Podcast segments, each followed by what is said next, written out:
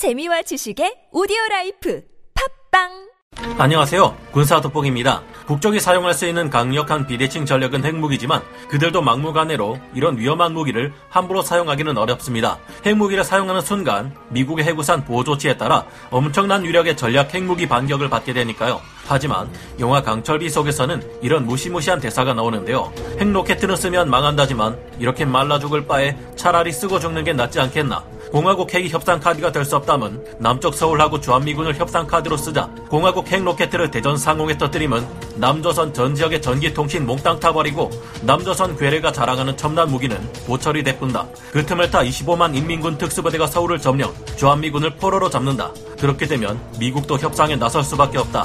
영화 속 말대로 실제 상공에서 핵미사일이 폭발하면 인명피해는 발생하지 않지만 이는 분명 위험한 일입니다. 핵폭발 시 발생하는 엄청난 NEMP 효과 때문에 전기를 사용하는 의료기기나 통신수단, 교통수단, 공장 설비 등 온갖 전자기기가 쓸모없는 고철이 되어버리기 때문입니다.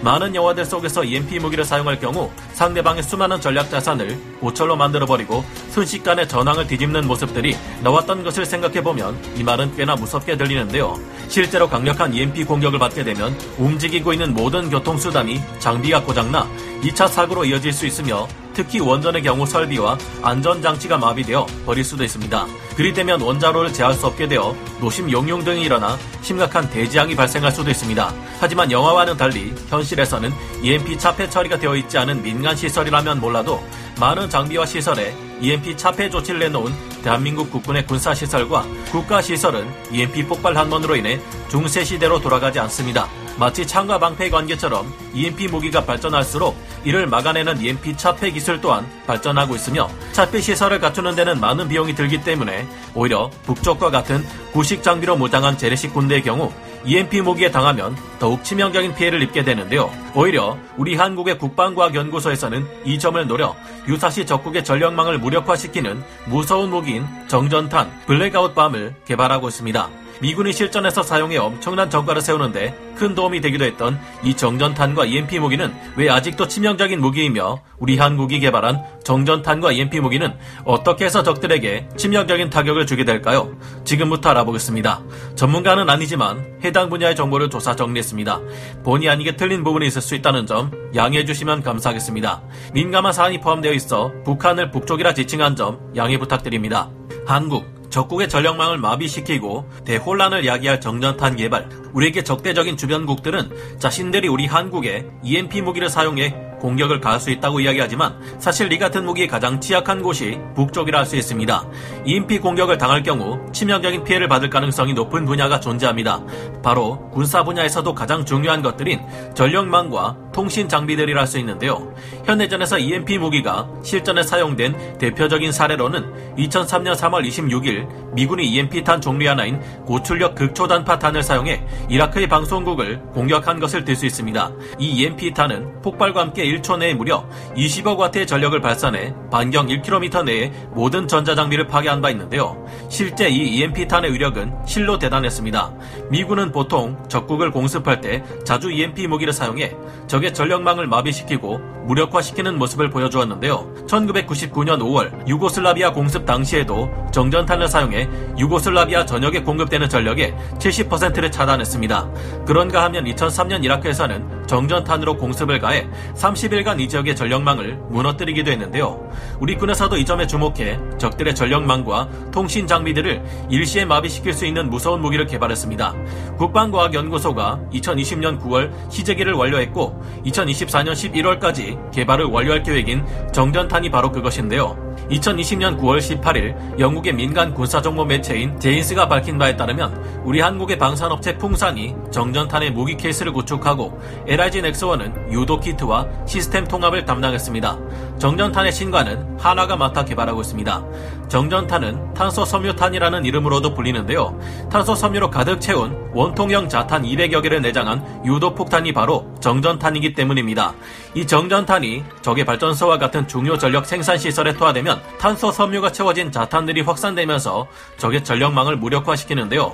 군사 분야에서 정전탄과 같은 EMP 무기는 비핵 첨단 기술을 통해 적의 군사력과 생산력을 무력화하는 일종의 비살상 무기로서 각광받고 있습니다. 특히 각종 최첨단 장비를 운용하고 전술 데이터 링크 등을 동원해 협동 교전 체계 CAC 같은 것으로 묶이게 되는 현대 무기와 장비들은 점점 더 전자, 통신 기술의 의존도가 높아지고 있으며 이 때문에 EMP 무기의 군사적 가치는 점점 더 높아지고 있는데요. 특히 북쪽과 같이 구식 장비로 무장한 군대일수록 EMP 무기에 의한 공격은 더욱 치명적입니다. EMP 무기는 특히 통신 장비와 전자 장비에 큰 피해를 주기 때문에 가장 간단한 통신 기기만 먹통으로 만들어도 북쪽과 같은 곳은 지휘 체계 자체를 엉망으로 만들어 버릴 수 있기 때문인데요. 미군이 그랬던 것처럼 우리가 이 정전탄을 성공적으로 사용할 경우 적국으로부터 하여금 전쟁 수행 능력 자체를 상당 부분 제거할 수 있을 것으로 기대됩니다. 아무리 지하에 튼튼한 시설로 만든 요새가 자리 잡고 있다 해도 무거운 철문을 여닫기 위해서 최소한의 전력 시스템은 존재할 수밖에 없습니다. 환기를 시키기 위한 작은 구멍까지 없앨 수는 없기에 지하 갱도에 틀어박혀 있는 군사 시설이라 해도 EMP 무기는 이런 곳을 상대로 효과를 발휘할 수 있다고 하는데요. EMP 공격을 막기 위해서는 막대한 돈을 퍼부어 차폐 시설을 갖춰야 하기에 EMP 공격을 막는 차폐 기술도 EMP 무기를 통해 공격하는 기술도 통상적으로 무기 개발에서 선두권을 달리는 미국, 러시아, 독일 등이 앞서가고 있는데요. 국방과학연구소는 2017-2021 국방중기 계획을 발표하며 올해인 2021년까지 정전탄 수백 발을 실전 대치하겠다고 밝힌 바 있습니다. 이와 관련된 국가연은 탐색 개발을 통해 체계와 주요 구성품에 대한 위험 분석과 기술 및 공학적 해석, 그리고 시뮬레이션을 실시해 개발 가능성을 확인했는데요. 국방과학연구소가 만들어낸 정전탄은 미 공군이 운용 중인 12호 94 정전탄과 동일하게 클러스터 폭탄을 단체로 사용할 것으로 알려졌습니다.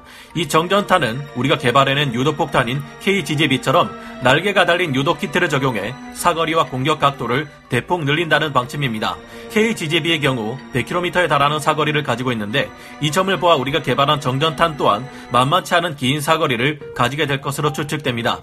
우리 군의 EMP 무기 방어 상태는 어떨까요? 현대 기술로 군사적 목적의 EMP 무기를 사용하는 방법은 크게 두 가지가 있습니다. 첫 번째는 핵폭발 시 발생하는 NEMP 효과를 이용하는 것인데요. 한양대학교의 이중근 교수가 국책과제로 HEMP를 연구한 정부 보고서인 전자파 방출 스펙트럼에 관한 연구를 보면 다음과 같은 내용들이 있습니다. 30km 이상의 고고도에서는 대기가 얇아 핵폭발에 의한 감마선의 복사가 더 빠르며 도달하는 범위 또한 더욱 넓어집니다.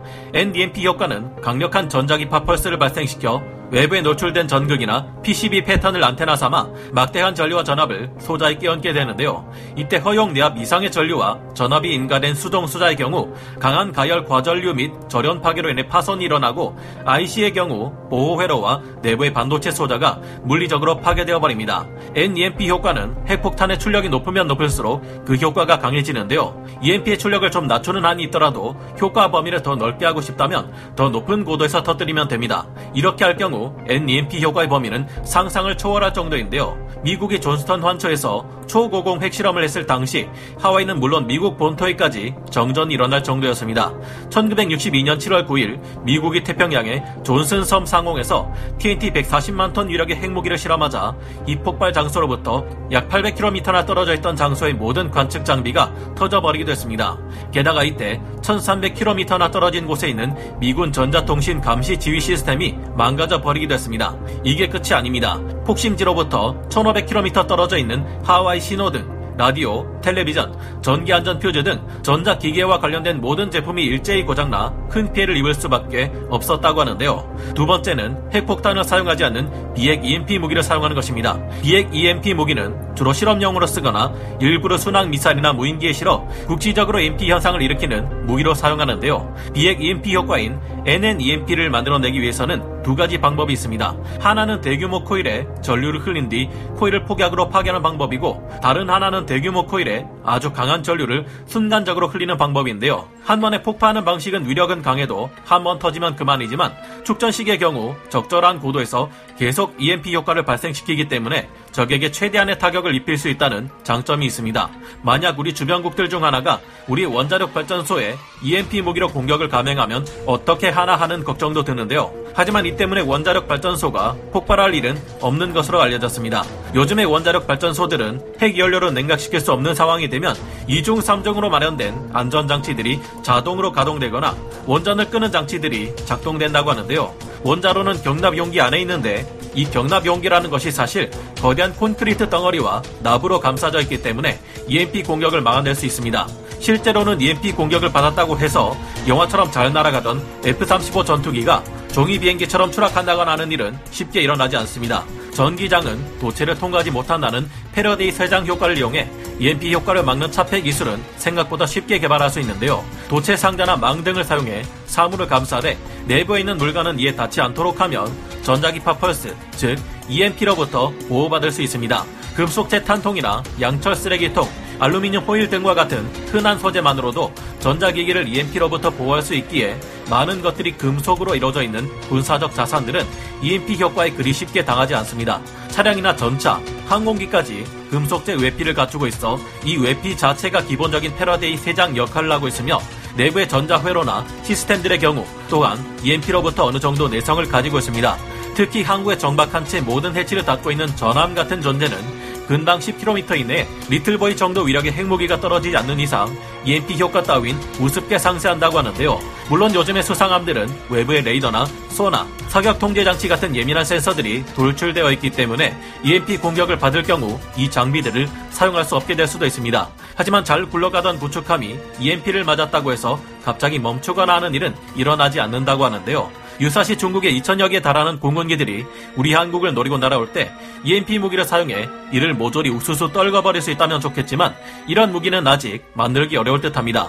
우리 군에서 운용하고 있는 많은 무기 체계들이 EMP 공격을 받고 무력화될 일은 없지만 몇몇 차폐 조치가 되어 있지 않은 장비들이나 통신 장비, 레이더와 같은 민감한 장비들의 경우 그 영향을 받지 않는다고 볼 수는 없기에 위협은 여전히 남아있다고 봐야 할 것 같습니다. 우리 한국의 국방과학연구소는 1990년대 말부터 비핵 EMP 무기 개발에 많은 노력을 기울여 왔습니다. 2009년에는 100m 이내의 범위에 작용하는 초보적인 수준의 비핵 EMP 무기를 개발해냈고 2018년에는 반경 1km 이내에 적 장비들을 무력화시킬 수 있는 EMP탄을 개발 완료했는데요. 2015년 1월 19일 국방부는 업무 보고를 통해 EMP 무기를 북쪽 군사 위협에 대한 역 비대칭 전력의 사례로 제시함과 동시에 레이저 무기, 고출력 극초단파 무기와 함께 2020년대 무렵까지 전력화할 것이라 밝혔습니다. 특히 고출력 극초단파 무기 HPM은 레이저처럼 전원 용량만 제공된다면 연속적으로 사용하며 덕분에 육해공의 다양한 플랫폼에 탑재되어 공격과 방어에 쓰일 수 있다고 합니다. 앞으로 우리 한국의 정전탄이 아주 강력한 성능을 가지고 나와 북쪽뿐만이 아니라 우리 주변의 중국이 위협을 가할 시 그들의 발전 시설에 큰 타격을 줄 수 있는 무기 체계가 되었으면 좋겠네요. 오늘 군사 돋보기 여기서 마치고요. 다음 시간에 다시 돌아오겠습니다. 감사합니다. 영상을 재밌게 보셨다면 구독, 좋아요, 알림 설정 부탁드리겠습니다.